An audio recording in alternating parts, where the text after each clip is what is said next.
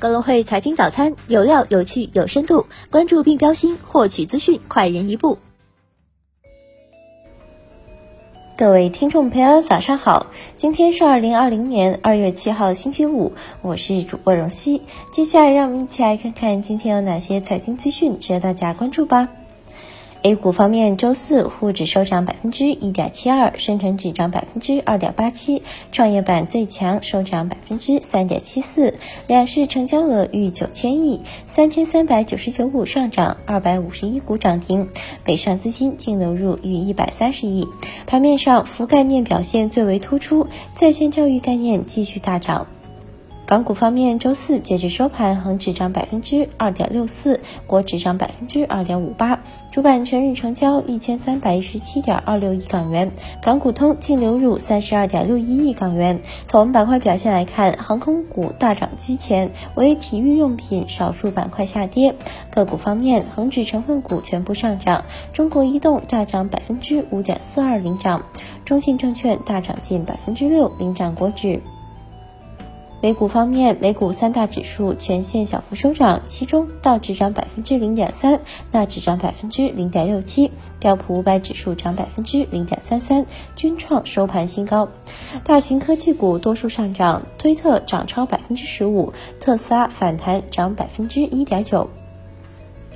国务院关税税则委员会决定调整对原产于美国约七百五十亿美元进口商品的加征关税措施，自二零二零年二月十四号十三时零一分起，二零一九年九月一日起，已加征百分之十关税的商品，加征税率调整为百分之五；已加征百分之五关税的商品，加征税率调整为百分之二点五。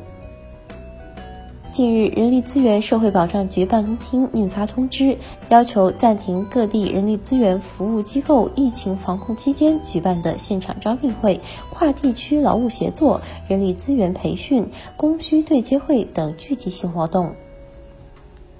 在国务院联防联控机制发布会上，交通运输部新闻发言人、运输服务司副司长蔡团结表示，严禁各地出台土政策阻碍从本地调运应急物资，严禁各地违规设卡，阻碍应急物资运输车辆通行，全力保障各类应急物资运输的畅通高效。六月，从工农中建四大行了解到，为了减少客户不必要的外出，四大行对个人本外币定期存款产品政策作出调整，近期到期的存款将存入时约定的利率自动延期至二零二零年三月三十一号。从吉利德方面获悉，吉利德在二零一六年就已经就该化合物及针对冠状病毒的用途在全球申请了专利，也包括中国，但是中国的申请还有待批准。二月六号晚间，富士康科技集团发布消息称，其在龙华园区首次导入口罩生产线，并于五号实现试产，目前正在申请产品资质认证中，相关产能预计在二月底可达到日产两百万只。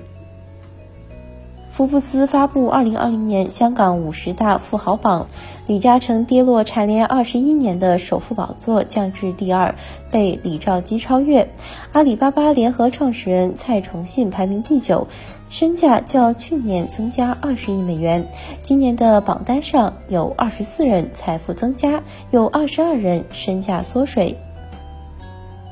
再来关注一下市场方面的消息。据证券时报从香港某金融机构之前释出获悉，受新型冠状病毒影响，原本有意在港上市的公司相继压后上市计划。国内人脸识别公司旷视科技原本想在本月初招股，但因疫情所累暂缓上市申请。还有在美上市的中概股，欲效仿阿里回流香港上市的，如京东、百度，本有意于今年首季回港上市。但因疫情仍然在不明朗阶段，故可能会压后回流计划。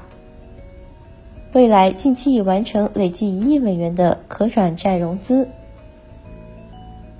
诺基亚四季度营收约七十六亿美元，同比持平。今日重要财经事件关注：中国一月贸易账，德国十二月季调后贸易账，